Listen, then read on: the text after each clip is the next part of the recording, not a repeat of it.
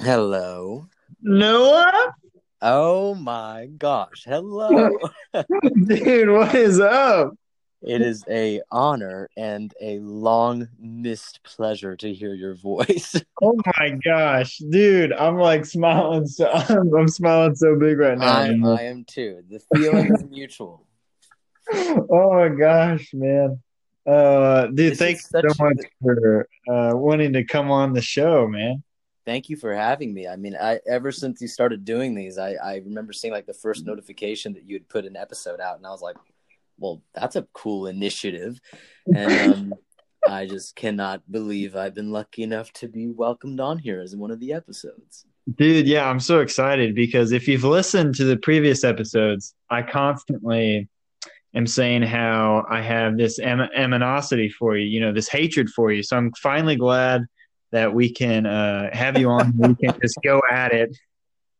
I'm I'm prepared to just level this whole relationship right now. it all started on that Monday when you didn't open that door for me, you scumbag. Well, you just had a look on your face, and I just could not justify being nice to you. no, you, know, you, just, you interact with people sometime, and you just you want to be nice, but you're just like, mm, I just I can't justify with that one. to to be fair, I was a diva on set. Um, No, I, I I was was, trying to. Well, no, somebody asked me who I was doing this the podcast with because I had told them about different people who were on the cast of Twelve Mighty Orphans, and uh-huh. they were like, "Was this one of the?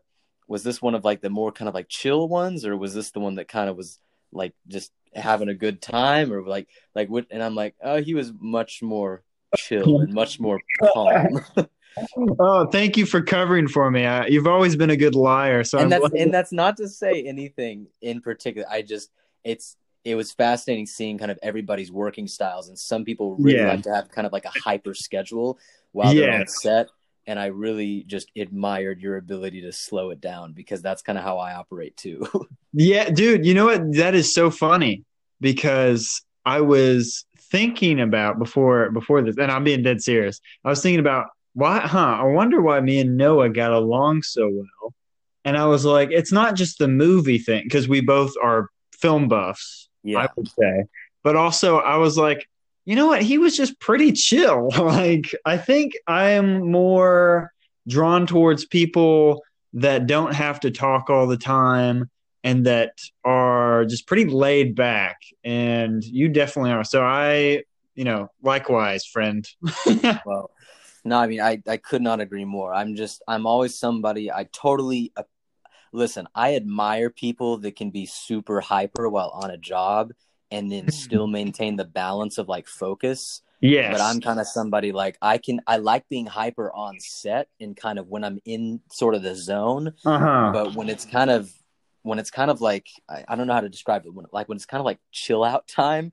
I mean, I, I need to just chill out because I guess like I'm I'm sure I feel like you're the same way. We're like I'm just like f- kind of running on so many different levels during a given day that when I have a minute to sit down and relax, I'm gonna sit down and relax. Oh, dude, I love that so much. Like you're you're you're reading my mind. That's just how I feel. But uh, hey, just to give uh, the listeners um, some backstory. So, um, as I've mentioned before, I did this film, uh, this feature film in Texas uh, around this time last year. I guess we wrapped up.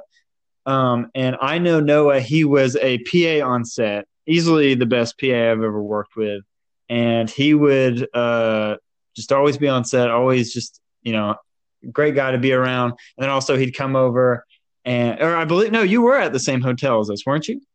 At the at the start, I was not, but I like I requested that I be moved closer Yes. to you all. I think we requested because we, we, I we, I mean, we hung out all the time. So it just at a worked certain point better. in time, I'm I'm just like I mean I'm working with you all 24 seven, and it would be much. It honestly was just just made more sense for me to room closer to you guys than the rest of the crew because I just as much as I loved working with the rest of the crew, I was kind of around you guys the most, Mhm. and I wanted to make sure you know that I was on a good you know good terms with you all because I was going to have to see you every day. Yeah. And plus, I mean, like you're, you were in our age group and you fit right in, man. If anything, the movie could, should be called uh, 13 Mighty Orphans. then, I appreciate that very much. Uh, yeah, you're just easygoing. I, and I remember the first time uh, we re- we really hit it off. We were talking about how we both worked with um, someone similar. Uh, what's his last name? His first name's Grant. You know who I'm. Yeah, it's. I. It escapes me right now. I wish I could remember it. I can't remember his last name, but um, it was like one of the. Mo- it was one of the most like random similar connections that we that we could have had. Yes. Like, it was like like the if there's like a a level in like the Nashville film scene below independent movies, I feel like that's kind of the level that we happen to know somebody from. Like yeah, kind of like between independent films and student films. it's like yes, that level where like I'm surprised you even like I, I think you asked me you were like or how did it happen? You well, maybe to be, you to be perfectly honest, I I inevitably did some research on all Oh, of you oh, okay. before I met you. Just because I, I just like to know kind of who I'm about to meet on any given set. No, I agree. I do the same thing.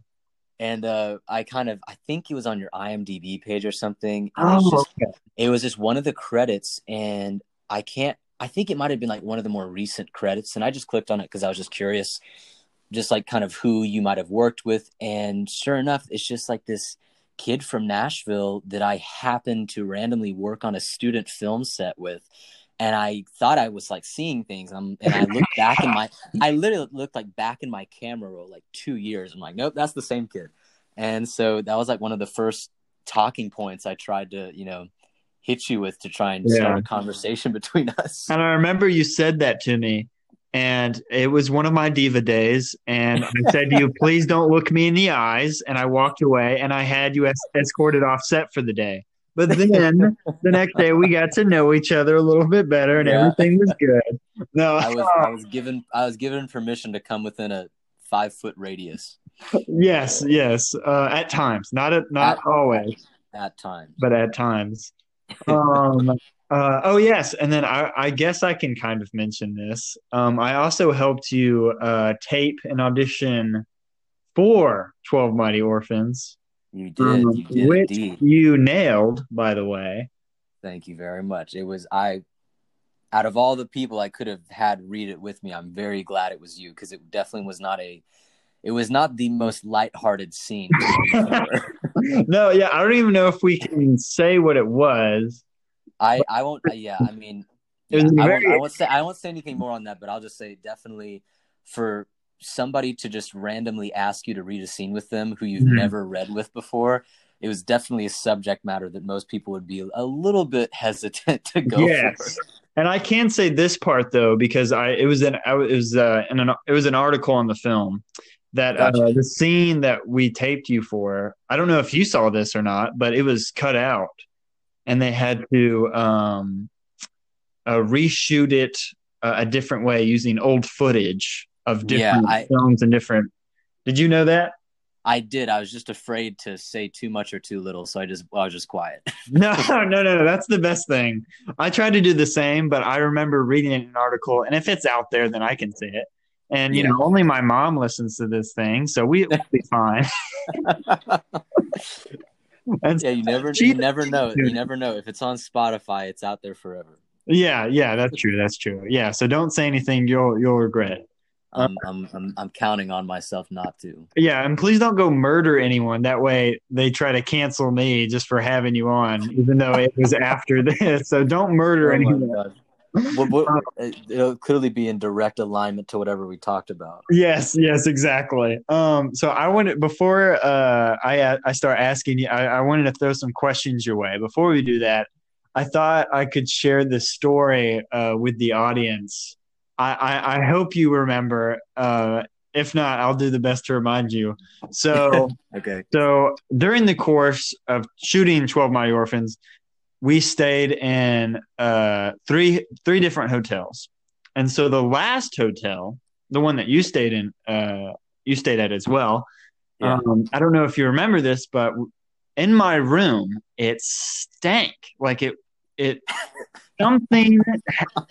It's do you remember this? Something something happened in there. I don't know what, but something happened in there that should not have happened in there. Okay, so I can't remember if it was you or Woodrow that I ended up telling what happened. I think it was both of you. It might have just been Woody, but I'm going to share it with you if I I, didn't. already. I literally I do not have any idea what happened. I just knew that something happened in there that should not have happened. Okay, so it might have just been Woodrow that I told, who I had on this show. You got to go listen to that episode if you haven't. Oh my god, I, I, I absolutely will. uh, Woody's just great to talk to, and he's great to listen to. He's such a humble, just awesome guy. But uh, anyway, Oh so we're all wondering what has died in Sampley's room. Like, oh my god, it just smelled horrible in there. so I go downstairs.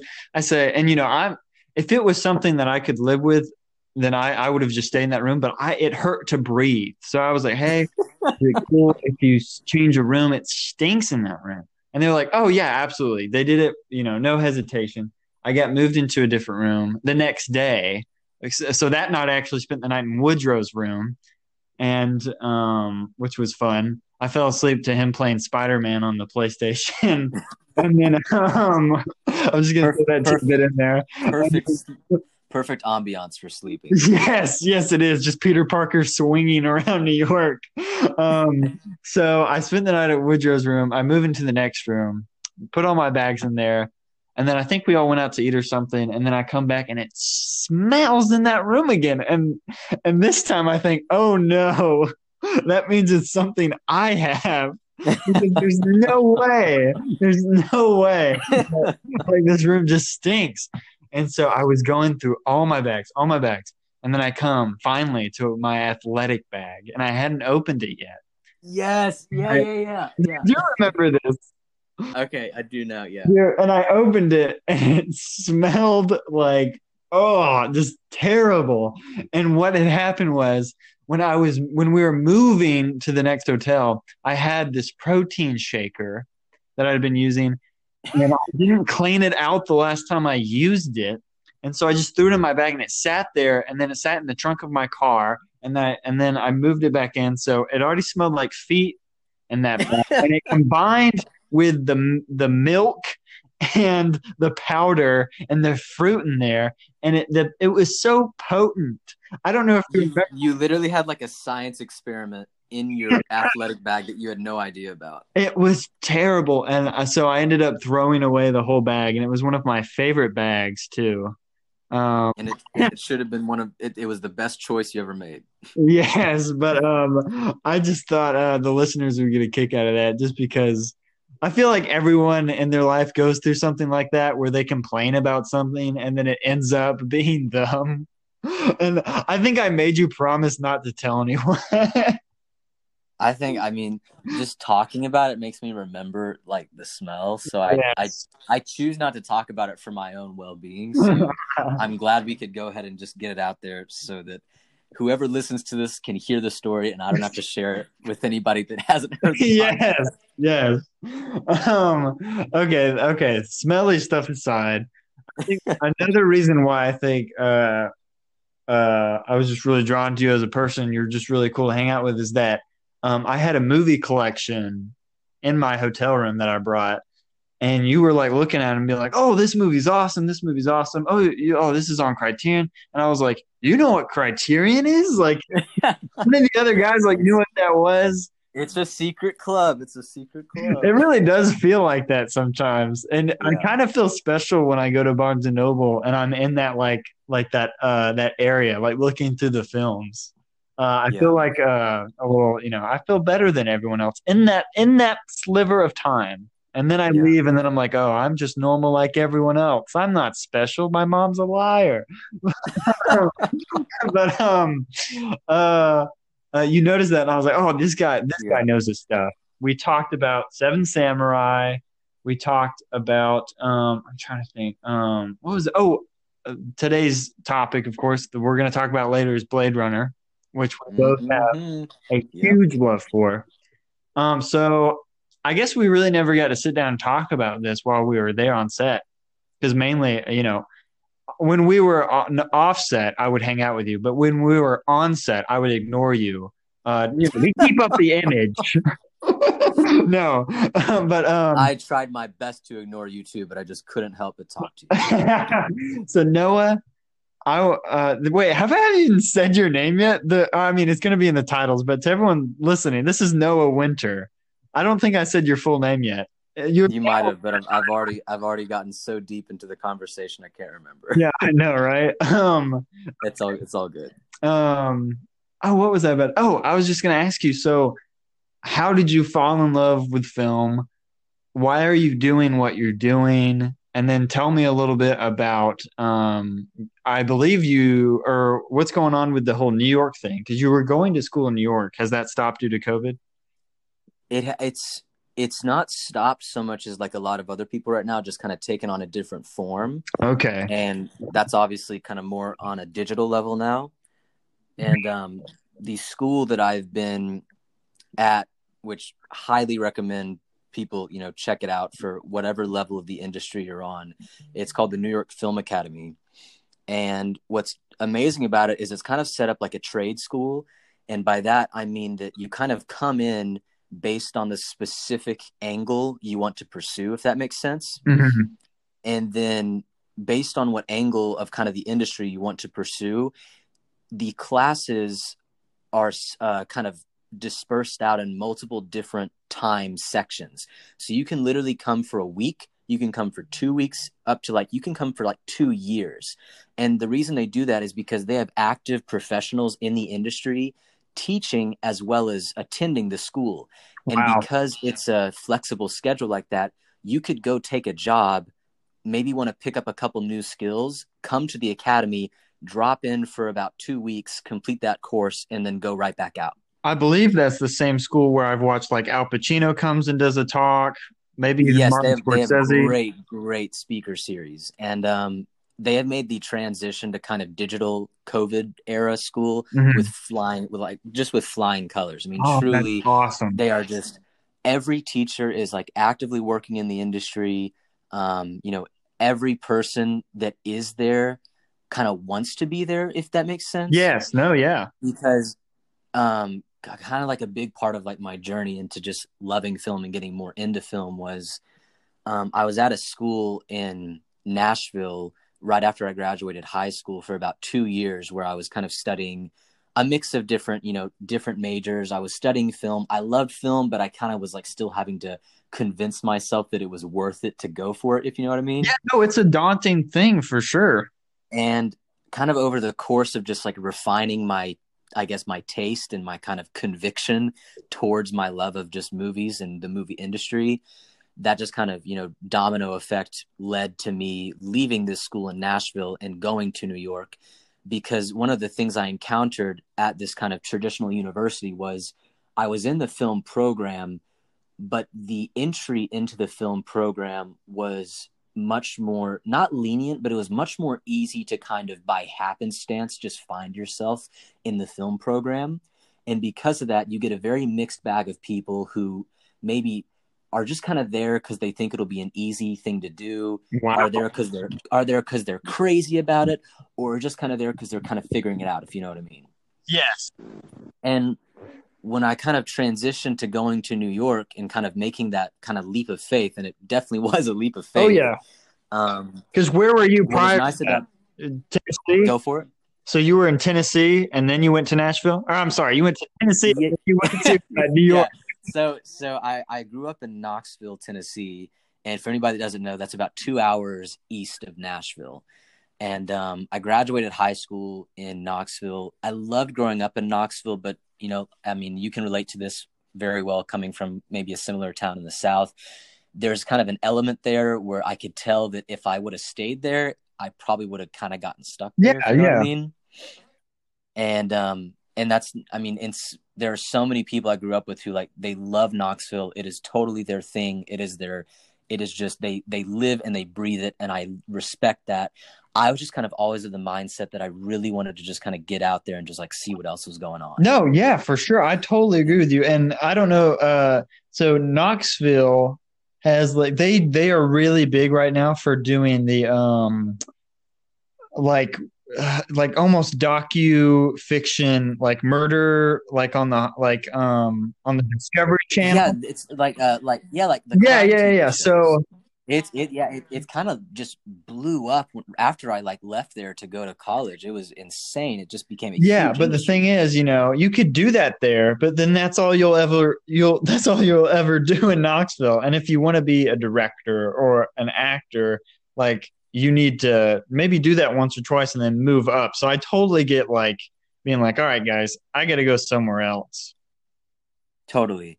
And so what kind of happened, kind of going back to your point, it's like you kind of just like take these gradual stair yeah. steps towards things.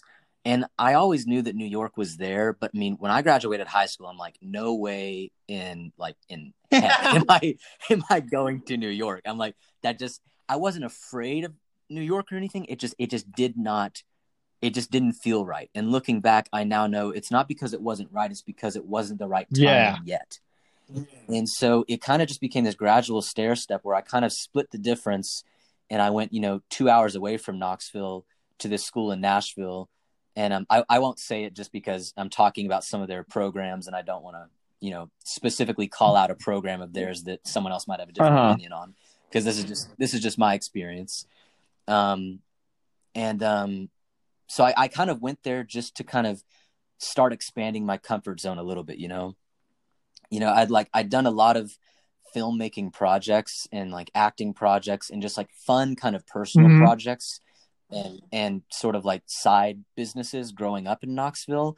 But it was always with people kind of that i already knew in familiar places and familiar circumstances so it was pretty easy to kind of the learning curve was very small you know what i mean and so this school in nashville was kind of my way of you know trying out a new level to outside of my comfort zone and seeing if I could recreate that same uh, love of film and working dynamic in a totally new environment. And um, so that's kind of what that whole time at this school in Nashville became for about two years. Is just me figuring out if I could feel the same way I felt about the about film and the film industry growing up in Knoxville, doing my own personal projects, but now like in an actual place, sort of designated for the study of that. No, yeah, no. If if if you follow. no, I do follow. Yeah. And, um, and so what basically ended up happening is, you know, it was a it was kind of a long kind of like ebbing and flowing path just to get to a point where I really felt comfortable kind of in this sort of student film mm-hmm. community. And it was it was really cool because at a very kind of early time in my uh in my the years that I spent there, I ended up kind of already working on senior films while I was a freshman. Um, and that just kind of came as a result of kind of the same thing that you and I kind of actively do when we're on set, like on a place in Texas, where it's just constant curiosity, constant consistency, mm-hmm. And a constant just willingness just to kind of try anything when it comes to working. Yes, and that even means sneaking into the Stars trailer to um, look at their script to see if maybe you can rewrite some things. That's that's a special tactic reserved for the yeah yeah. You're you're well you're welcome to drop that tactic as a hint.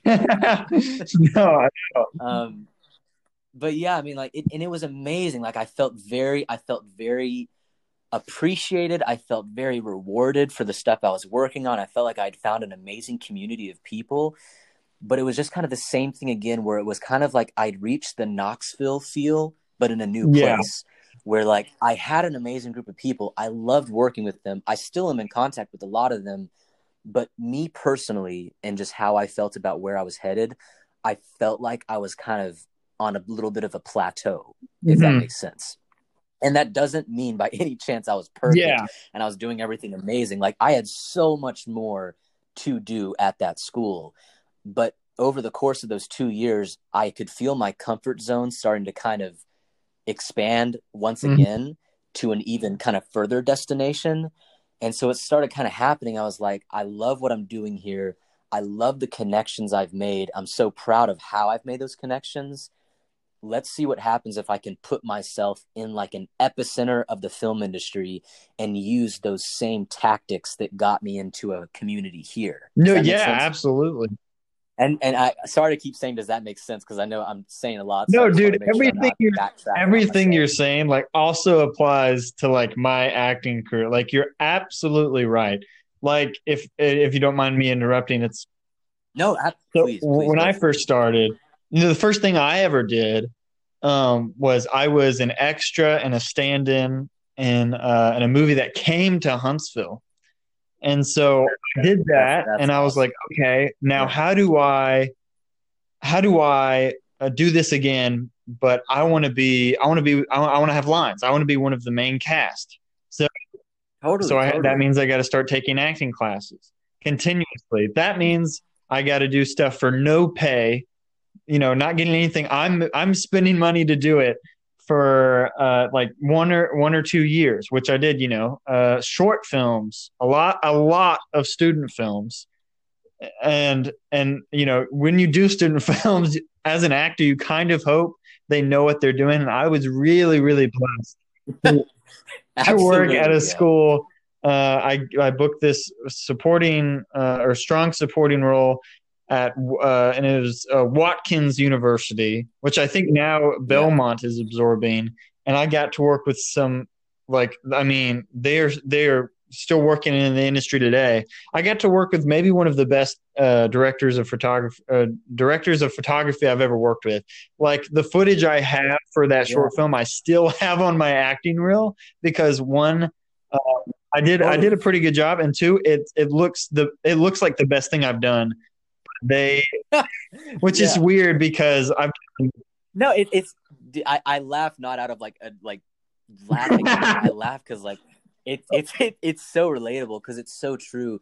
So many times when you get into the kind of like that level of the industry, which is like kind of in that realm, right, right around like independent film and student Uh-huh. films, it's amazing because you will either find, you know, the most ridiculous set experiences you've Yes. ever had, and I don't mean that in a good way or you will find these little pockets of people who are just in the zone. yeah. I mean, they're just like they are operating on a level that you might not even see on a feature on a feature film. absolutely agree like- with you. They they operate on a level where like you could put a you could put like a million dollar franchise in these kids' hands and they would take it to the moon. Like and it's and that's what's so cool about it is like the quality that comes out of those kind of tight knit groups of people who just live and breathe this Mhm. stuff is like what literally I mean, I'm sure it's the same for you. It is what literally kind of re upped my love of the industry to just keep pushing forward with my momentum. Dude, absolutely. I mean, when you find people that have that same drive and hustle, if not even more than you, you're just like, dang, I, I gotta step it up. Yeah, no, I mean everybody feeds into one another, and you know, a lot of times, like I uh, people when I talk when people talk to me about the film industry and they aren't necessarily in the film industry, they always ask like, you know, why is it so kind of is it like you know cheating that like you always see the same people getting roles and the same people getting spots on a crew and the same people getting spots on a on on a production or as producers? And I'm like when you've kind of had a little kind of foray into the film industry one of the first things you learn is the absolute backbone of any part of the industry is people having their kind of designated squad. dude, absolutely. Because it's like, if, for example, um, David McFarland, who was yeah, yeah, on 12. Mighty Orphans. Like, if I could get him every single time I was acting in a film, because one, he's amazing at his job, he knows what he's doing. Like, I know he was making us look good. I've seen some of the shots from the film; they look amazing. If, if Oh, they're, him, they're breathtaking. if I could have him every single time a film was being made, why wouldn't I? He's easy to work with, and he's and he's he kicks butt at his job. So it's like, why would I want to ruin that? You know, why would I go with someone Totally. else unless he's not available? totally and on like another level you know if like for the viewers out there making a film when you break it down is oftentimes the most labor intensive minute detail de- like demanding most like just multifaceted process you can imagine. Because it is and what i love about it, it's one of the only it's one of the only industries where every other industry converges. Yeah, and on any given set you're going to have analytical people creative people like you know, financial people, carpenters, artists, writers, mm-hmm. producers, like hair and makeup. Don't forget about fields. hair, hair and makeup. How could I forget about and you have like all these fields converging to literally make something from scratch. yes. And if you, as a producer, as an actor, as anybody, if you can have your go to squad of people, it takes so much pressure off your shoulders when you don't have to think about who to call on when you need help Yes. Yes. I think that's. Because you're, I you're- think you. Oh, sorry. think- no, no, I no, was gonna please ahead. you just described why film and TV are my favorite art forms because when you write a book, it's just the author, right? Maybe sometimes you have a co-author, but mainly it's one or two people. One hundred percent of the time, it's probably just going to be one person. Or a painting, it's just going to be painted by one person. But with film and TV, like you said, all these different people come from different films to put their name on something that ends Yeah. up being great or not so great. But most of the time, they had a really great time doing it. and the crazy thing is about film you know like so long as you know like um like digital media keeps working whatever you film on a given day if that makes it into the final cut that's there Yeah. forever like you've literally just con- you've literally just contributed to a small part of Unless you're in the background like you shouldn't have been, and then we'll cut you out. We'll have to crop the video. also true but even if you're in the background you're not supposed to be you're now accidentally in the background yeah. forever. Oh, like I don't. That's funny. I think I might have said that because subconsciously, I was thinking about the Mandalorian. Did you see that? i was literally just about to say someone saw the screen grab of that the crew member in the corner Yes, that is. T- like that that that un that unintentional uh that unintentional you know camera spike by that crew member he is now a part of star wars history he forever. is, which is incredible. I wonder. I wonder if he feels. unless they unless they like unless they like retcon every episode of the mandalorian he's gonna be he's he's gonna be They're just like it's no. It's not canon. It's not canon. it's not good we had one pull the plug on all but um, getting back to what we were talking. Yeah i know it's it's as as you and i both know we get off on Yeah, why not? That I mean, like I told you before we started, like this podcast is very relaxed. Uh, we can say whatever we want. You ask, you ask me anything, I'll ask you anything. But um, Yeah. I wanted. Oh, I was going to ask you. So, at the New York Film Academy, what what because you said there's different angles you can apply for and train in. What which one are you going for right now? So, um, prior to getting on the uh, 12 Mighty Orphans film set, and this is not to like dictate that, like that my path has changed. I'm just kind of giving like a, a chronology. No, yeah. events. Um, prior to the the job in Texas with you guys, I was doing kind of a mix of directing and acting. So it was kind of a fusion of those two, and um, still kind of pursuing those. But in terms of actual like you know courses that I've been in, uh, I just recently did like a screenwriting course, and I've I've studied screenwriting for a while, but I've never like officially put myself in a program. And you know, like, like no matter what level of you know experience you are on, and obviously I'm talking from a place of not a ton of experience, but once again, just my own kind of personal experiences, and this kind of relates to the film academy as a whole. Um, it's so nice to act to like legitimately put yourself in a class for something, even if you're super experienced in it. Because what the Film Academy did for me with every class I took is more so than the subject matter you're learning. And this ties back to what we were just talking about. The network of people it puts you in contact with is staggering. The variety of people, the countries they come from, the disciplines that they already know how to do and maybe are still learning, it's just crazy because the Film Academy prides itself on having like every nationality you could dream of coming through their doors and coming through their their programs. And so like literally like I met a guy like from South America in this in this recent screenwriting class and he and I talked very consistently and if all of a sudden like there's a project someday soon that has something to do with that part of Uh-huh. the world or maybe needs somebody local that has advice on great locations or great stories or great kind of cultural aspects you start building up this like agenda of people totally organically like you're not even trying to do it it just kind of Yeah. happens and that was one of the best parts about the obviously everything they teach you there is amazing because their whole thing is just to prepare you to be a professional in the industry, no matter what aspect Mhm. that is. And they're perfectly understanding that for some people, they may only need a week.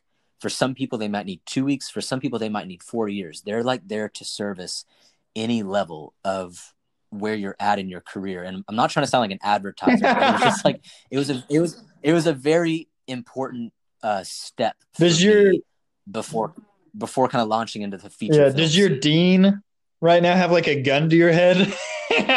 Just like keep it up, Noah. We'll give you another semester's free uh, free tuition if you I. I asked I asked I asked him to at least not point it at me for the duration. Oh, okay. So it's it's so it's kind of just in the No. holster, but they keep like flashing with the jacket. He he he he's standing in front of me. He just keeps kind of tapping. we'll, we'll see what happens. so Um, uh, but um but yeah i mean it's just it just kind of comes down to that where the most recent one i took was like a screenwriting Mhm. course and then in just relation to that and the other courses that was the most um, important part of my time there is it teaches you how to make fast and strong connections with people and that's how a film set works is you are put in a sandbox with a bunch of strangers and you're asked to make a work of art from Mhm. scratch and you gotta you gotta figure out your relationships with those people really quick because if you don't it's gonna be a long yeah, you can't be you can't be trying to be you know dramatic. You get you just got to get along and you just got to do it. Uh, yeah you, you you just you show up and it doesn't mean you like force a friendship it just means a place like that is like a training ground to teach you how to just work with every type of person you could possibly hope to work with because no, because that's just like on a film set. I mean, every single day you're meeting somebody, and maybe they were there the day Every before, day. or maybe they're brand new, you know, and you kind of have to, as an actor. Um, I I I've read this great book by Michael Caine, and it's um I believe it's just called Michael Caine on Michael Caine on film acting, and one of the things he says out the gate is you have to be nice to everyone because if you if you're not then no one will want to work with you. And, and totally. And drown and, in this industry. and and not sorry to No, interrupt you not to interrupt you um because you just reminded me of something because i i talk about that a lot when i talk with people about the film industry and a lot of people are very quick to take that to the polarity of oh so you basically just have to be like really fake and just like be nice to yeah. everybody. And it's like and it's not that at all. It's like some people are like that. Some people are just very intentionally acting nice and you can tell they really don't want Mhm. to be and um luckily i I, and I promise I have not encountered that many of those Yeah. types of people because the majority of people you do interact with, it's being nice to everyone in a way of where you're just ready to collaborate on whatever level in whatever common ground you can find for the Dude, time. absolutely. Amen to that. You it's not being fake, like you said. It's not, you know, rolling your eyes whenever they walk past you. It's you are in Yeah. so you are so in love with this craft that you are ready to not only serve the script, but serve anyone else ready to do the same thing. You know, you guys are going in battle together. You, you have to have each other's backs, and you have to have, you know, I mean, because as an actor, my day is going to go a whole lot better if me and my scene partner are warm together and treat each other nice. If you know, if vice Absolutely. versa, or Absolutely. whether it be the sound guy, or you know, or the Yeah. um, uh, a, uh, first AD. It's just better when Totally. everyone's and most and most of the time i mean everyone on that set is coming from a different background of like mental specialties like you have some of the most technically gifted people i have ever met in my life on a film set and some of the most you know more abstract creative art form gifted people and obviously i mean the technical arts are Yes. arts as well but it's just like it's just those different types of just those different types of people I mean, everybody has their strengths everybody has their weaknesses and every day you're going to interact with people and in a lot of cases are kind of coming from a totally different way of how their mind works than you because it's a bunch of different disparate industries like you said connected on one project Absolutely agree with you, man. I'm so I don't think I've ever like actually have have had a conversation like this with someone else where it, we're just on the same. We're thinking the same th- words, man. Like this yeah. is awesome. Um, so it's it's an honor. It's an honor on my part to have this conversation as well. It's nice to have somebody to to respond in this. Yeah, no, I no. Trust me, deep down in my heart of hearts, I hate you. uh, but uh, it's okay. I totally understand. no, no. Um, uh, I was going to ask you. So how did, how did you end up uh, landing the job for Twelve Mighty Orphans? And uh, yeah. yeah. Um, kind of like along the same lines, just like domino effect after domino effect. Um, you know, you just you kind of like catch like a bit of a tailwind and a bit of a momentum, and you just trust yourself to kind of keep pushing forward, even if it feels really kind of scary and doesn't make much mm-hmm. sense. and um, and that's kind of what happened. I was I was working on some. I was I was doing school and working on some sets in New York, and um, I funny enough, like I, of all the and this is it's kind of like poetic like it's very poetic how it happened in a way. Um because you know i was doing all this stuff in new york kind of like really just kind of seeking where my next kind of you know like step was going to be in my next kind of goal my next kind of just uh level that i was going to kind of find in new york. And i kind of like really had my eyes peeled for it.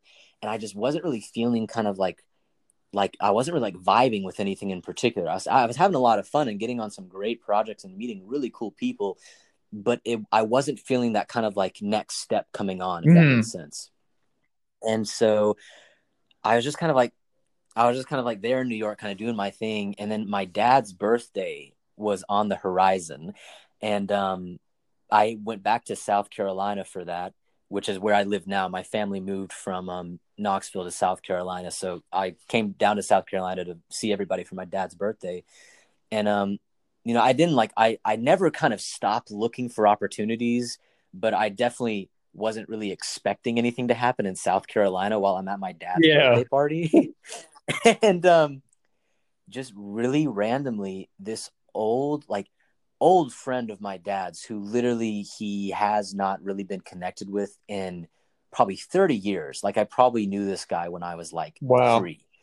Um he just randomly we he he randomly happened to be there and not randomly sorry uh, he according from my dad's perspective he was randomly there but we had kind of secretly tried to organize a kind of oh, surprise he wasn't cracking. he's like hey. He wasn't just like following us or anything but um he he he was kind of like an old co- co-worker of my dad's but they they really had not talked in like years. And um so he and I were talking and he lived he li- he still lives in Texas and I was just kind of asking him like you know what is he doing now? Like what is what is kind of what's his whole deal kind of out in Texas? Is he enjoying living out there? And he just kind of brought up that this mutual connection of his happened to be sort of on the fringes of the film industry and had some kind of kind of kind of connections with a couple of people who were working on some cool stuff and he was kind of a sports fan and he heard that there was kind of a cool sports movie going on and he had a mutual connection on that set. And so they kind of started talking my dad's friend and this guy that he knew in texas.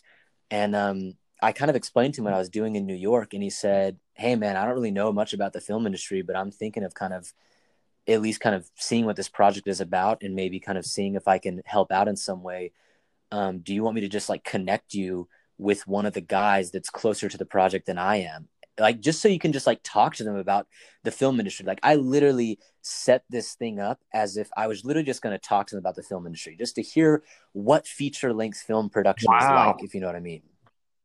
And so my dad's friend connected me with his friend in Texas.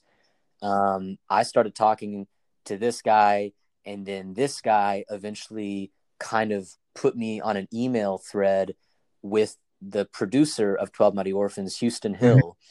and um, I literally, once again, this whole time, I'm fully going in here expecting and intending for me to just have a really valuable conversation with a professional in the industry.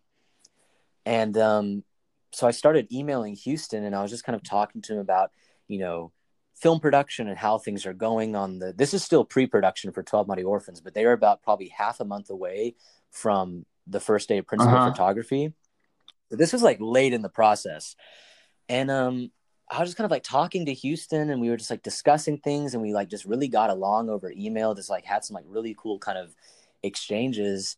And um, I just asked if like, you know, we could have a phone call and just discuss, just once again, just discuss the film industry.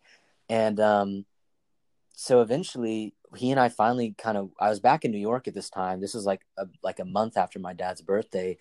And I, I get on the phone with Houston and we just kind of start talking and we just like had this really cool conversation and i just kind of told him that you know i i i've done a lot of different roles on a lot of different kind of small film sets i just love kind of helping out how i can you know i'm sure that their whole thing is very booked right now in terms of what their crew looks like but i literally just kind of said dude i'm really looking for kind of like a new opportunity i will i like if I could just come and just watch you all in production, I don't even have to be hired.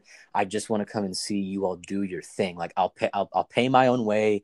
I'll make it work. I just want to come watch how this wow. happens because I've never been on like a legitimate kind of full scale feature length uh-huh. film. You know what I mean? I'd only kind of been on like, you know, like cool independent film festival film sets, you know, like just like much more kind of uh free flowing stuff like that, not like a properly produced, you know, like professional feature length film. And um, so I just I just kind of threw it out there, and I was just like, I I'll kind of I, I promise I'll kind of like blend in. I'll I'll I'll fit in. I'll find a space that works. I you don't you don't have to worry about me. You don't have to babysit me. But I'd I'd love to just watch you guys in action. And now I mean now I know Houston very well, and he's such just like a amazing, very he he he and Houston is the producer of 12 Mighty Orphans, the film that uh-huh. you and I worked on. And he has one of the most incredible balances of professionalism, but also genuine, like friendliness. No, absolutely. He, he can maintain ex- immense professional conduct, but be very genuine in how he talks with people. And so he was literally just like, man, I mean, we could we could always use an extra set of hands. So if you're really up for it, uh, come on down. And I was like, okay. oh my God. and um, that, and that's honestly kind of how it happened. Like it was really just like a kind of domino effect, right time, right place. Definitely a stroke of luck. No, man. The right, I, I, guess, just like I know right you probably see it, and I know you're too humble to probably agree with me. But I know, I know it. You know, it kind of seems like a stroke of luck. But dude, you were just so hungry to learn that I mean, it just drove you right into you know Twelve Mighty Orphans' arms, and, and so, dude, what I mean, what you did, you just uh, it's a, it's a, it's, I mean, it's nothing short, and it's the definition of a. Yes, absolutely. Um, you know, he, not only is Houston like that, but also his wife Anne, who is. Yes, and she Anne is amazing. I, I I brought up Houston first because he was the first person yeah. I talked to, but Anne was Anne was one of the first people I met when I got to Texas, and like you said, I was like, "Oh my gosh, she's like being so kind." So, um, a quick story about both Anne and Houston. So, um, yeah, please, I because I don't know anything about your experience getting into familiarity with them. Oh, the really? Okay, I, I guess not. Yeah. Well, let me tell you. I'll try to be fast. Uh, so, yeah, let me take take your. So last year, um, uh, 2019. It's uh, February. I'm working yeah. at Publix. Um, at this point in time, I've done, you know, I've done really just mainly short films and uh, student films. So um, I tape for 12 Mighty Orphans and then I just kind of forget about it. Honestly, it's one of those auditions I got where it was due so fast. I just had to do it. I didn't really have. You just, you, you I just had, to, to do it. it. I didn't, you know, I just kind of read it as myself. And I actually, the first uh, role yeah. I auditioned for was Fairbanks. So I forget about it. Okay. And then over time, uh, I I uh, booked a couple. I booked a TV show, and then I booked two feature films. So I added those to my resume. And you know, my resume at this point, it's not looking bad for someone from Huntsville, Alabama.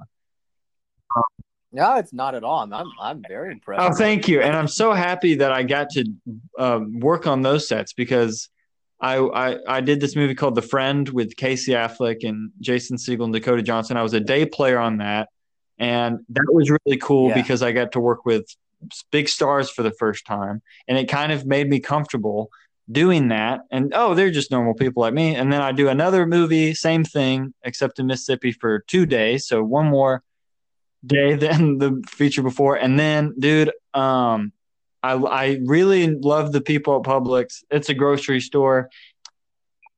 Oh, I, Okay, I was I was I was um, a cashier, and then I also did customer service at the desk.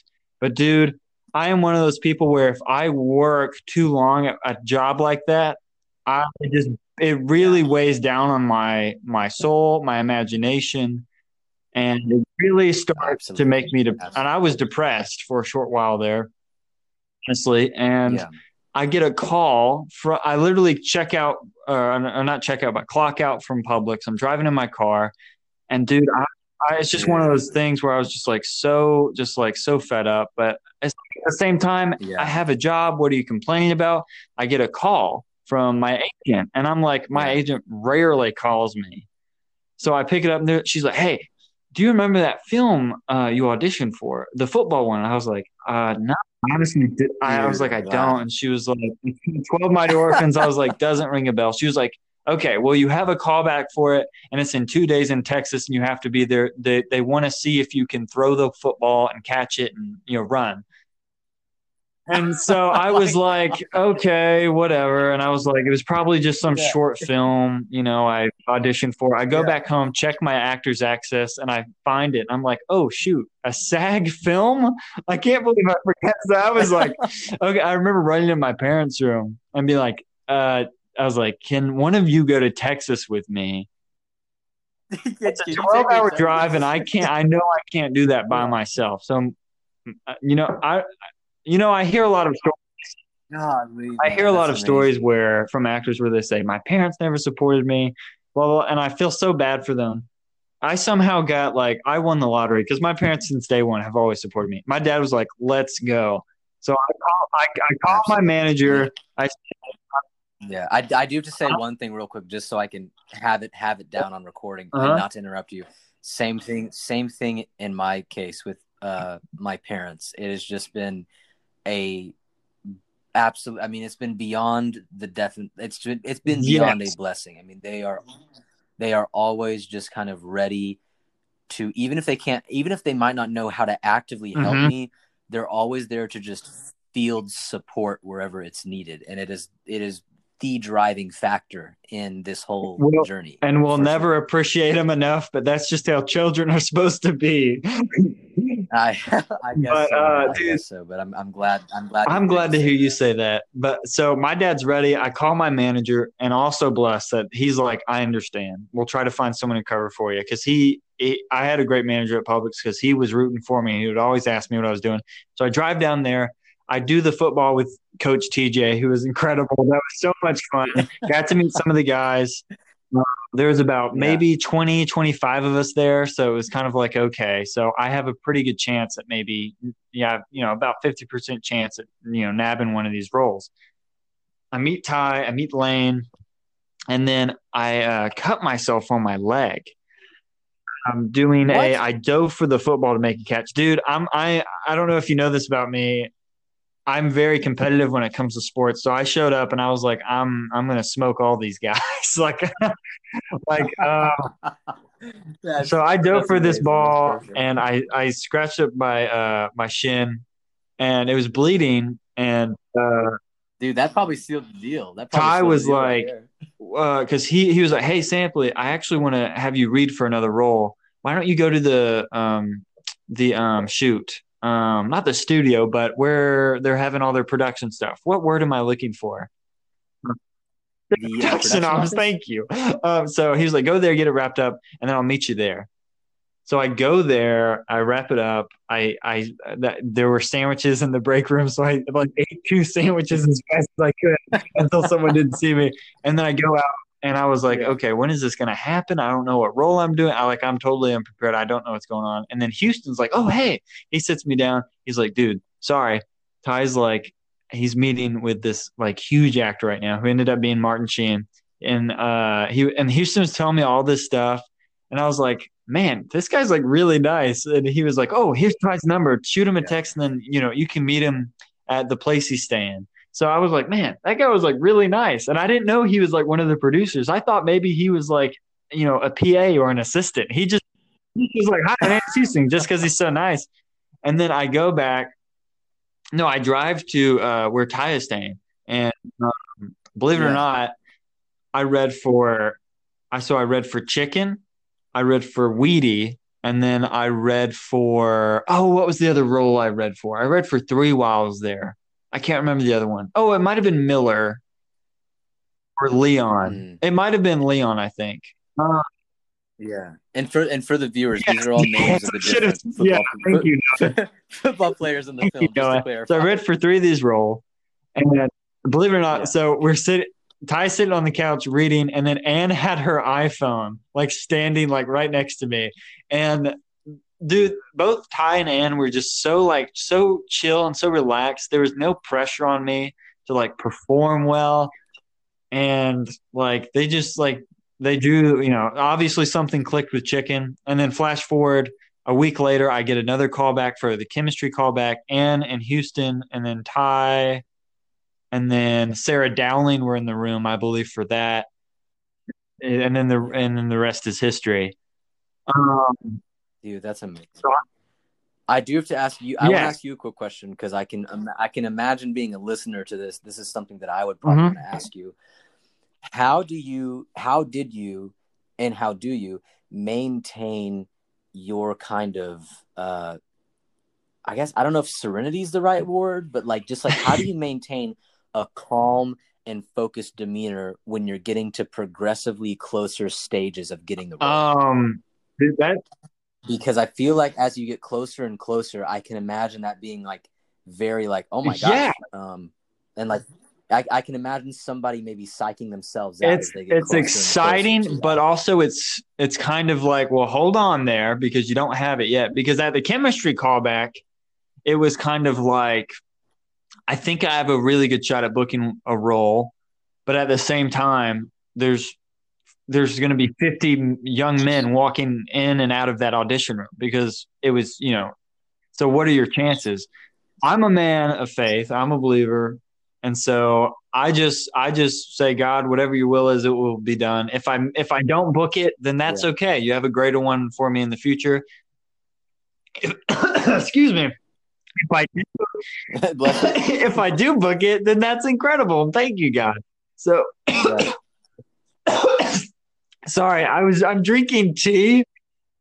That's okay. You're, you're, talking with so much excitement, you can't breathe. It went down the wrong hole. As I'm talking about this really important thing, but um, I'm good now. Um, yeah, so that's how I kind of do that now there have been times where I've gotten a call back for something and then I don't get it. And I, I and I'm kind of bummed, but at the same time, I'm just like, another actor got got that. I'm so happy for him.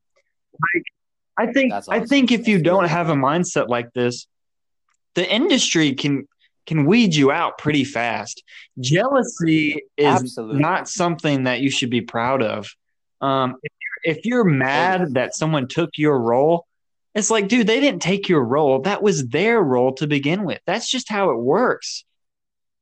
And that's the key because when you kind of are able to peek behind the curtain a little bit and be mm-hmm. on film sets and see the casting mm-hmm. process, literally there is not a number in existence that can quantify how many factors go in to the casting of one. I person. absolutely agree with that. I mean, it is. It can literally be everything from age to you know just the kind of mm-hmm. vibe mm-hmm. that you have to the to the way you interact with another yeah. actor who they might have already chosen. I mean and it has nothing to do nope. with you as a person. It all has to do with what they have in their mind yes because you don't know their vision you know? You you you kind of just hope that you'll match up. Yeah and sometimes and sometimes you could come in and completely have them get a revelation about their vision yes. and they're like that wasn't the vision. This is the vision. And it's like there are so many factors. And so i always come back to when someone gets cast it literally it it's honestly it's not coincidence. It's almost like it's meant to be when somebody gets cast in a certain role. Yeah, I think I think it's very and I'm and I and I don't say that to be like you know like wishy washy and and everything. Just like from my personal experience watching how much consideration goes into the casting of even one person, that person that eventually gets it, they like literally every experience in their life has in some way shaped them to be just right for Yes. that moment. I absolutely agree with you. I think it's very rare when someone is miscast in a role. I and I I am for um casting directors. and and even and even when people do get miscast there is a reason even if we don't know it why that person got put in that in Yes. first place Yeah, I, I agree. And I think that I'm on board with casting directors being nominated by the Academy. I think it's kind of outrageous absolutely that there's not an award for that already because that is a, an extremely hard job.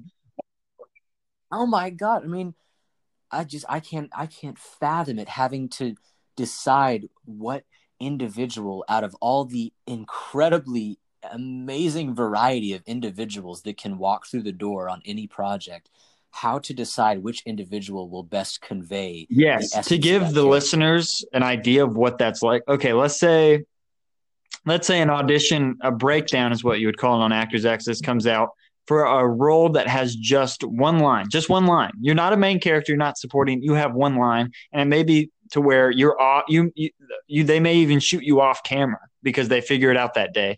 But 5,000 actors will submit for that role. A thousand actors will get to audition for that role. And then maybe 50 get callbacks. And then if they do another round of callbacks you know five, ten, and then it, sometimes if you're booking straight off tape you just you you have to weed through those thousands of submissions that you got and just and I Yeah. I've I've been to a casting director's uh this one workshop where she said sometimes I don't even watch the videos. I just go off the thumbnail because there are so many entries. They just have to go. They just have to delete delete delete keep And- delete delete delete keep. And it is it is like someone who appreciates any type of art. You either it's either it it, it either sparks or it doesn't. It's either there or it's not. And that's just and that's why a lot of casting directors use that method because they there is not enough time in the universe to go through that many No, sometimes there's, not. and honestly and and and for moviegoers they're not thinking about all those factors. For a moviegoer when that person's face shows up on screen it's either going to click or it's Mhm. not going to click. And that the casting director's job is to choose the person who is going to click with the audience the the with the least amount of Mhm. difficulty and and in that and you see like even with even with villains in films if the villain is cast well even if they're a not good character you will click with Oh, the yeah. actor and it will just it will it will it will snap into place Absolutely agree with you. And I think I don't know if you know this or not. This was a, a fun uh, fact that I learned this past week. Uh, you've seen Back to the Future, right? Okay, good. I figured. Yeah. So Michael J. Fox, right? Marty. Did Yeah. you know that uh, originally uh, an actor named Eric Stoltz played Marty McFly, and they shot eighty to like ninety percent of the film?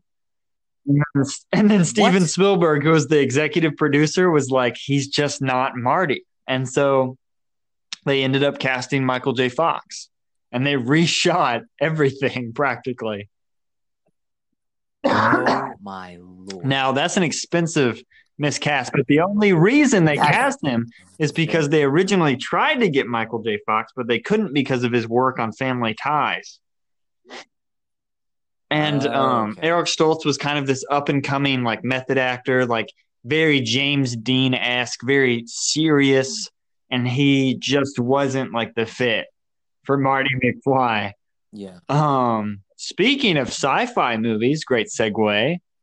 Want to talk some Blade Runner? I, absolutely i'll say one thing to Yeah, please do, please part, do. and then i absolutely want to talk about blade runner and honestly this little last point can kind of conceptually tie into blade runner too i feel like a lot of people can hear a conversation like that the kind of la- that Uh-huh. section we just had there and be kind of discouraged by the odds but truly and honestly it is when we talk about stuff like that, it has nothing to do with trying to scare people with the odds of getting cast or getting into a position like that because that it's not about discouraging it's about the it's about reminding yourself not that there's all these odds against you but that if you are just following the momentum if you kind of follow that kind of guidance and you follow a sort of tailwind in that momentum and you are just you you do what you need to be to kind of be mm-hmm. where you need to be in the given moment you'll be where you need to be yes. down the road and often if you are really meant to fall in love and have this industry as a major part of your life those opportunities will reveal themselves to you and it is just your job to get out of your own way because that is what stops the most people is they get right on the edges or they get into it and they kind of will be yes. their worst enemy. Dude, nicely said. Oh my gosh, dude, you should host.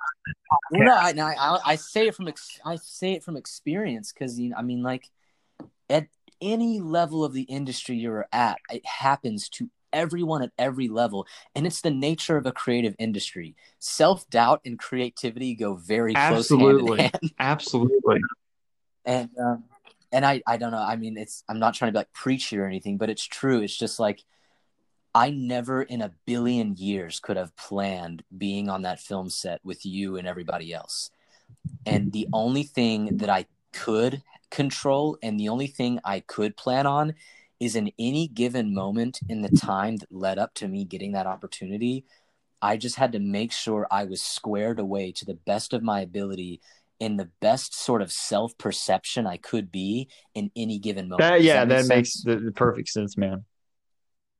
And there's like this, there's this quote I always go back to, and it's about like be where you need to be now, and you'll be where you need. To be. Oh, that's later. awesome! I like that. And I, I, I follow that I follow that quote all the time and it sounds kind of hokey uh-huh. when you say it but it's really really effective if you follow it and you just really you you just moderate yourself and you have practiced self-awareness of that kind of voice inside you that might try and throw you in a completely opposite direction. Yeah, another one I like that maybe sound kind of hokey but it's true is uh the secret to success is showing up. You just got to show Absolutely. up and, and kind of like what you said, you can't plan for that stuff now because you you said, you know, I can't plan. I, I could have never planned to be on that film set. Now we planned for you not to be because um, Houston actually showed us a list of, a list of PAs uh, that would be accepted, and I saw your face and I said no. I said absolutely, please no. but hey, like you said, you know, you can't plan for things luckily, like that. My pic- luckily, my picture was never given to the, to the employment. In, yeah, blew away. And...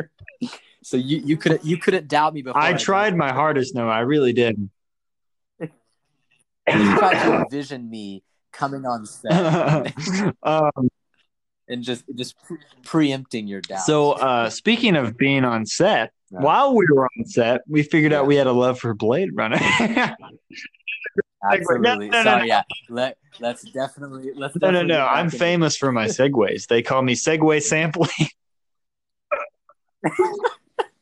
that should be your new that should be your new handle for the the whoever's like the if you can like type in the handle for who runs this podcast, you should It's just me. This is a one man show, man. it's just me.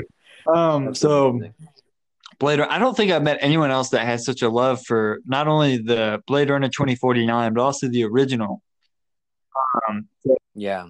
Oh, dude, I mean, golly. Oh, yeah. I can't highly recommend, like, them. Both, both they're so great in so many different yeah. ways, but they're still on that same yeah. level, if that makes sense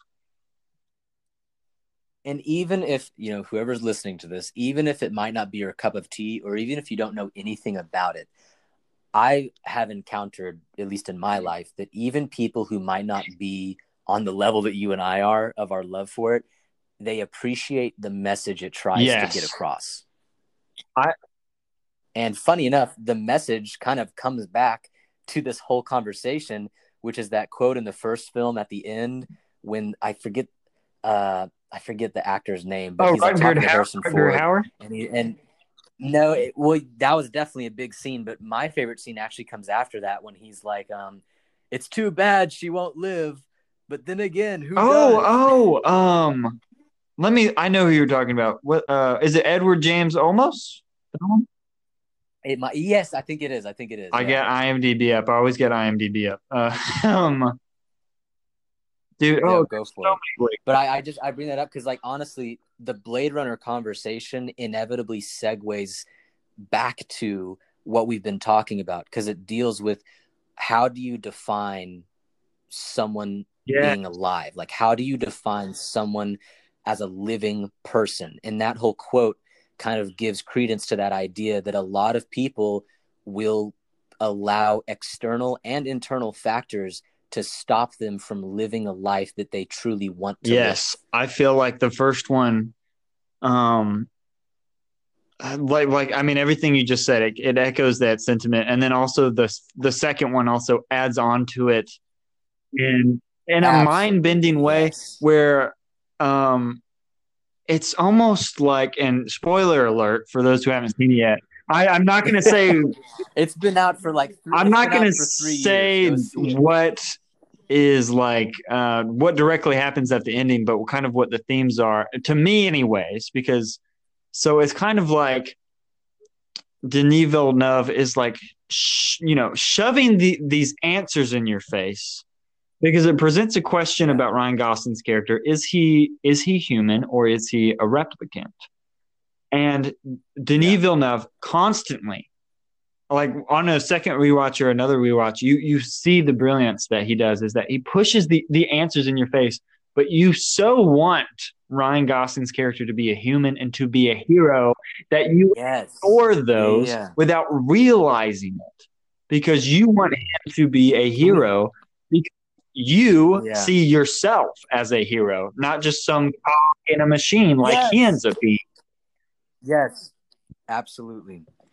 And can we can we Yes. spoiler including Uh-huh. conversation? Okay. Sorry for all those out there. You you really owe it to yourself. It's just Yeah. it's a beautiful film. Um I it's one of the first films I can ever remember seeing where I actively noticed plot device being used where the main character realizes that the story isn't about them. And when I had that when I had that moment in the movie theater and I, I saw this movie when I was in the middle of my Uh-huh. time in Nashville and just like trying to wrap my mind around what the hell I was doing. and um that was just like a very confused point in my life and very, you know, just crazy time in my life. And that's when I saw this film. And it blew my mind because it was so beautiful how the story guides him in understanding that he's actually not the chosen one. He's not the one that he Uh-huh. thought he was going to be. He's not, you know, this end all, this be all end all to the story. But what's so cool about that is through that realization, he also realizes that this whole incredible, life changing, and potentially world changing journey he's been on, he basically created yes, for himself. yes, because he he has that You know, like he he was totally like before he was trapped in kind of the cyclical, mundane job, everyday life, and just kind of going by the ropes. And and it, it's this kind of situation where he thought he might actually be different, even though an external thing prompted him to start the journey. He gave himself that kind of inner dialogue that kept Yes. pushing him forward. What is that quote by um, uh, Dave Bautista in the film? Where do you remember where he's he is uh, Yeah. looking at the billboard? I'm not going to say of what character because that I don't want to spoil it too much. But it's right after he's been told, "Listen, you're not the chosen one. What are you talking about?" You know. And he has this point where he can either either go save Deckard or he could just leave and you know die sometime later. And uh, what is that quote? I gotta look it up. It's um, I gotta look it up because it, It's not Dave. Oh wait, it's the it, actor Dave Bautista. uh, I can't remember that character's name. Is it like is it like Yeah. a flashback scene where Dave Bautista says a line Yes, it is. What is that quote?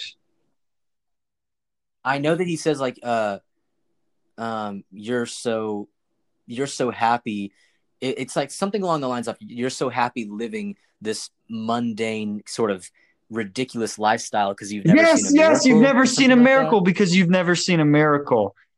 I love that, like that just plays over that, and he then is just like, you know what? Even though I'm not the chosen one, I'm still gonna at least be a hero in this very, very small moment that no one will ever talk about or no one will ever remember. And that's But see, in a yeah, go ahead. I was gonna say Oh, I was saying that. um, you you go, you go, you you speak. This is your podcast. You go. Go for it.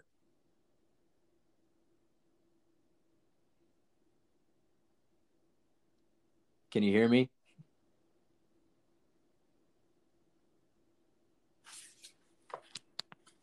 I can't hear you for some reason. Our audio. Noah, can you hear me now? Okay, that was weird. Um, I said it's okay. I said you for um I was giving you a shun of silence actually. Nothing happened over there. No, um um I was saying is his decision to say, you know what, I don't need to be a hero and he goes and does this act that no one will ever remember is why it makes him a hero in my book at the end of the day. But what what were you going to say? It was honestly along the same lines where even though he's realized that his sort of fantasy that took him on this journey Mhm. was false i think there's a part of him that realizes okay the fantasy was false but i took myself on that journey i made the choice to Yeah. follow this path so in a way even though i'm not the chosen one i have even though he's not the chosen one this fantasy took him on a journey that in that did change a lot of people's lives. Yeah. And so even though he's not the chosen one, his fantasy of being the chosen one actually in a way kind of made him the only person who could actively change the outcome of that Yes. story. And um And I feel like Oh, I was just gonna say one of my favorite aspects of that movie is that um so I, had someone tell me that they liked the movie, but they didn't they thought it should have ended with something happening with, you know, the army of replicants forming up against Wallace. But personally for me, I'm just like, well, we can kind of assume what happens after but after that, but the real story was about Deckard and his daughter and what life really is and what it really means. It wasn't ever about setting up a sequel for a war. It's Blade Runner is not an action film. It has some action in it, but it is not an action film. it is very Exactly, yeah. Especially but in but in a in a very well done way, not in a way that like you're gonna get exhausted by the ideas or you're gonna get it. It is very oh, extremely entertaining. One of my favorite moments in an action film ever, or just a moment of action, is when he he arrives on kind of like that dump. I can't remember what part of the city he's in, but it's like that. It's like completely wiped out. All those It's like like the the scrapyards are these scavengers come out, and dude, he just takes them all out within like a. Oh my gosh, no! I mean, he literally does not. He he's a, you know, at the end of the day, he is a machine. And you know what's great about that scene is, you know, earlier he tells, um, what's that actress's name? Oh, um, I always forget the her, his boss essentially. Um, Oh Yeah, Robin Wright. Robin uh, he essentially tells her, you know, I've never killed a living being before. And then cut to that. Did you notice that when he shoots all of them, he shoots them all in like the thigh or like the side so they don't die? that's right. Oh my Yeah. gosh, that's right. I just thought that was like a brilliant like little detail they put in just to be consistent. Oh Dude, yeah, I know. It's such a great yeah. film. It's like I wish it's kind of a bummer. It didn't like it did okay at the box office, but it didn't blow up by any like it didn't have Marvel numbers. I. Well, to be fair, the way that they advertised it, they almost advertised it like it was going to be like a sci-fi. yeah, Marvel that's movie. true. But anybody that's kind of has a little love for the film industry knows that the director Mm. Denis Villeneuve does not. He does He not. is do so good. like uh. I mean, Prisoners, Enemy, Arrival, and then Dune's coming out next year. I can't wait for that. if anybody out there maybe isn't super into film but wants a kind of tool bag of things to talk about with anybody to really impress them or get a conversation going, watch any of Denis Villeneuve's yes, films. I think um because he didn't really blow up until They will they will they will they will ig- they ignite the inner film aficionado. yes. Oh, I absolutely agree. And his casting is on point. Him and Jake Gyllenhaal, if they work together for the rest of their lives, I would love that. Um, and then uh, he also got an amazing performance out of Hugh Jackman in Prisoners. And then Amy Adams in Arrival is Oh great. God. man. Oh, Arrival's still one. Oh, it's so good. But uh, in Blade Runner, Harrison Ford crushes it. And then um the the main bad guy, I wanted to mention her because, dude, I seriously thought she might have been nominated. Um, what oh, she was she was terrifying. Um, and and it's fascinating because once again on like the philosophical stuff what's so cool about the movie is nothing is ever just good or bad nothing's it's not black and white you know like this this woman that plays the kind of main antagonist to Ryan Mhm. Gosling's character she is definitely not a very nice person Yes. by any means she's quite a quite a demented Mhm. individual but in the same way that Ryan Gosling's character is kind of following this inner kind of way that he sees himself and how he wants his life to be, she's the exact same way. She's just following her own hopes for how she wants and Sylvia. Hoeks is her name. I hope I'm pronouncing that right. But she Yeah, yeah, yeah, crushed yeah, yeah. it.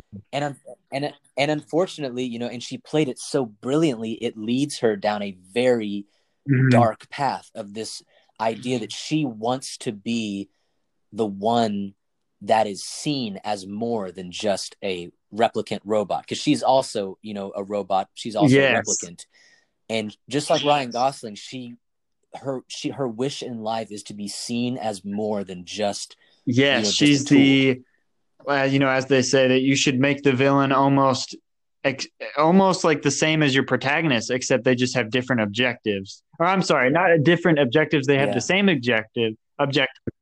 They have different Yeah. ways of accomplishing it. That's what I meant. Um, yes totally and that's definitely what you see with her character and it just it speaks so much to just Mhm. real life you know i mean it's just it's amazing because it just it just shows like you can be and i feel like you and i can both relate to this on a level of one of the biggest driving factors i feel like for both of us in just this kind of domino effect journey of momentum and just having new experiences new opportunities is the through line with it all is that you have this kind of overarching sense of just yourself and how you fit into the world and your life's journey and just you just have this kind of value of yourself Mhm. in your journey and you just trust you trust the value of the gifts and the skill set and the circumstances you've been placed into yes, yeah, dude, man, you're. and I was gonna and- say you're just such a well-spoken individual. I mean, dude, you you elicit it. You you have a you you run the thing perfectly. Um, but you know, it's the same thing. Like Ryan Gosling's character would have not had any of those life changing, and you know, potentially in the future of that movie, Mhm. world changing impacts had he not followed that kind of inner, larger sense of himself. Yes. You know what I mean? no, I absolutely. like you you can't you can't go on this amazing journey if you don't have a vision of how you see Mhm. yourself that's on that level it's like you have to already see yourself at that level before you even start the journey Absolutely agree with you, man. And it's making me want to watch the movie right now because my fiance. Erin, she has not seen either of them. So we will be, her and I will be watching them ASAP, definitely before the year's over. Um, just because she needs to see those films. yeah see that's you have got to tell I will, I will. And she's um she has one of the reasons like I've I fell in love with her. And I when I say this, people are like, Oh yeah, sure. But I really it's really important to me that like the person I was going to marry has a good taste in film, and she did. The first time we went on a date, I was like, What what are your three favorite movies? She said Back to the Future, Jurassic Park, and Spirit, which Spirit is the animated done I know. I was. I don't Where's think she realized, and I've told her this before, and she's like, "No, you're joking." And I was like, "No, literally." Like I was like, "She's the one." oh no, it's like it's like she she mentioned three of my Yeah, favorites. It's done. like I'm- I'm she, yeah. Uh, so she has a great. done, so I done- feel done like deal, she really, really, really like them. Especially twenty I'm so happy. Oh, you, thanks, man. man. So cool. Um, but dude, we're already almost at 1.30, so I'm gonna have to, dude. We're you. I'm definitely having you on a, another episode. I hope you know that. I'd be honored. I think there's one more kind of cool thing that I, I you kind of your questions with Blade Runner kind of sparked Uh-huh. my mind with. It doesn't relate to Blade Runner, but in a way it kind of does. And it's just like it's one of those quotes where it's a little it can be seen as controversial in some ways because of the Uh-huh. person it's about, but it's always just really given me a lot to think about. And it also does have some legitimate, you know, values when it comes to sort of pursuing, you know, especially a direction in life that maybe might not seem practical to most Mhm. people, if that makes sense. And it kind of relates to this idea of like, you know, if you de- if you're de- if you deprive yourself of that journey, then you deprive the world of that journey, and the world you never know could really need your journey Yeah. on some level in its in its progression or something. And the quote was from somebody who was like a scholar of like Alexander the Great, and I'm like a I have a feeling you're a Yes, big history. I love too. history. I love history. I'm just like a huge. I just love reading history. And there's this quote by this scholar who studied Alexander the Great. And um, for those of you that might not know, I hope you know, but if you don't, it's totally okay. He basically ruled an empire that covered the covered the majority Yeah. of the known world back then at like the age Mhm. of 24. And the quote basically had to do with the person was saying, you know, if anything, despite all the maybe different ways you can see his conquests and maybe what it caused and maybe who suffered as a result of it, he proved that people can be so much more than their immediate circumstances if they would just believe in themselves to go for it and trust in this and trust in that vision of themselves. And um, the quote basically said that people who miss out on that self belief will kill more people than he Oh, did in all of his wars.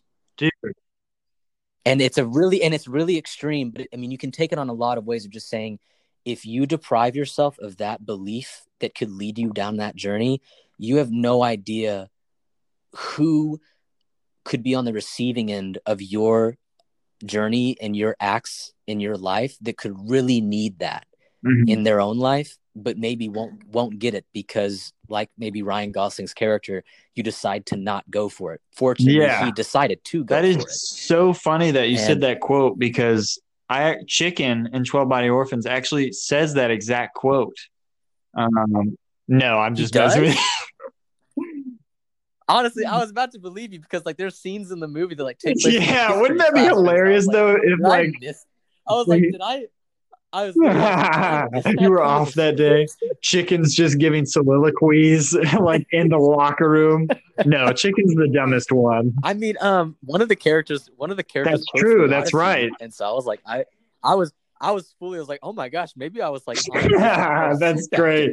Yeah, you were too busy getting my uh, I my I- jelly I filled know- donuts for my trailer. yeah, I, I know it's an extreme quote, but it's like I don't know. It's one that I find really. Well, I love that. Well, you know, life is you know uh, is the only thing we do, and you know, and me, I my belief is that God put me on this earth to accomplish things, and if I don't accomplish those, then what am I doing? You know, so I, I absolutely agree with that quote. Yeah. But um, dude, yeah, I'm definitely gonna have to have you on another time, definitely next season, or maybe even this season, just because I love talking to you, Noah. You're a great guy. I, I would, I'd be you're knowledgeable anytime. about what you're doing. You're not just somebody. You know, this is a great quote, and I'll share this with you. It's, it's not. I don't think Please, it's please uh, do. longer Please controversial as yours, but yours is definitely way more important. But I think this one is is. No, hey, it, it's all. It So all uh, it all Stella. Adler said, "It's practical to be a Hollywood movie star. It's extremely, extremely hard to hmm. want to be in a Eugene O'Neill play." Really, I, I think I really know what you easy. mean. Do you want to ex- for- explain that? It's for- really easy for anyone to say, I'm going to be famous, especially now with TikTok, YouTube. It's so easy to be famous. You can just be famous within a day. You never know. But it's so, so hard to be knowledgeable and passionate about the craft that you're doing, to study and do the great works. And Eugene O'Neill is one of the best playwrights of all time. Iceman Cometh, uh, Long, Long Day's Journey Into Night, The Ape Man, or, or wait, no, the, sorry, not The Ape Man, The Hairy Ape. Oh my gosh, I can't believe I just said that. Um, and oh, another great one okay. I recently read called Beyond the Horizon. Um, so I think, yeah, okay. it's like why, why we're we, we gotta that, that's a we that's gotta roll up our sleeves quote. and really work hard. But um, dude, you're so hard. And this can and this can yeah. relate to any industry. Oh, it oh yeah, the film industry. It's like it's one thing to just want to be, you know, the top of whatever industry you're in. It's another thing to want to be a well-rounded, you know, like deeply involved member of that industry that you want to be a part of or that job you want to be a part of that direction no i absolutely yeah absolutely this is not just for people who want to get into acting or filmmaking this is for people at the cubicle where you feel like i could be manager but maybe i don't want to take that step or maybe you're working dude you could be flipping burgers and you can get above that i mean if you love that you can become a chef right i mean there's so many different things that you can do um, if you put the work in. If you know, I mean, if, if your eye, if your eyes, if your eyes are open in the right way, and you really have the right feeling mm-hmm. about where you want to go, the I mean, the signs will show up, and if you miss it once, it'll come to you again. It'll mm-hmm. keep coming to you until you know you're ready to see it, and and then you just kind of follow the momentum. Dude, well said, well said. Um, Dude, I think that's a great place to end the podcast. This has easily been one of my favorite ones I've done so far. I can't wait to drop this. Um, but everybody, uh, do you have like, do you, or do you want people following you on Instagram or? What's, they can. What's your want. handle? I know. I, I know. That's not a joke. That's actually my Instagram handle. Although it was taken by a couple people, so I had to spell it with like weird like lowercase letters and like uh and like okay. asterisks and stuff. I, but I, I'll I'll sh- if you want to share it with people. If someone's asking yes, about it, I yes, I will. I will. And do you have anything um, coming up, or maybe do you want to tell anyone about anything that they should go check out, or? Man, I mean, if you if you want just like God, just go watch Blade. I was hoping you say that. I mean, I mean, listen, like I can say that it might not instantly resonate with you, but the conversations you'll have with people and even with just yourself when, or the conversations you'll have just researching it online most often will give you some really cool insight into wherever you are in your life. Every time I revisit it, it gives me something new to go on in whatever stage of life Dude, I'm at. Again, well said. Like, oh my gosh. Like you're so you're well you're so well spoken, man. I wish like seriously, I'm gonna have to take some like speech lessons with well, you. Thank you. Uh, but it, dude, it's I mean, listen, this is a pleasure. I just uh, you're such a cool guy to talk to. You you you were you were a cool guy on the set. I you're like, bit, is he real? no. no, you've always been a very, very awesome guy to talk to, and I appreciate. Thank you so much. I always. appreciate your friendship, Noah, and everybody. I did not pay him to say that. He he means that. He's coming from the heart. Um, well, everybody, thank you so much for tuning in. Uh, feel free to give uh, I know a guy some love on Instagram, and do. if you if you if you really do want to find me and you can't find me, uh, just ask Sampley and we can yeah, we can absolutely. No, I can't wait to see you again. I can't wait to talk to you again, and also I can't wait to be in a movie directed by you, man. Um, that now that that's an honor, and I can't wait to work with you as an actor, as a writer, as whatever you want to work with me, however you want to work with dude, me. Dude, same here, man. I'll freaking, I'll freaking, I'll freaking lift tripods with you. Dude. Set, if that's what you. Heck yeah, man, dude. Let's cater together. Next film, let's just cater. Both of us. We're gonna we're gonna take we're gonna take a year off and become Michelin star yes. catering service. yes. All right. We'll get like we'll get like all the Food Network stars. Ooh, yeah, I got. I'll pull some strings. All right, man. Um, awesome. Well, thank you so much again, and I'll catch you later. All right, dude. Thank you so much. All right, thanks.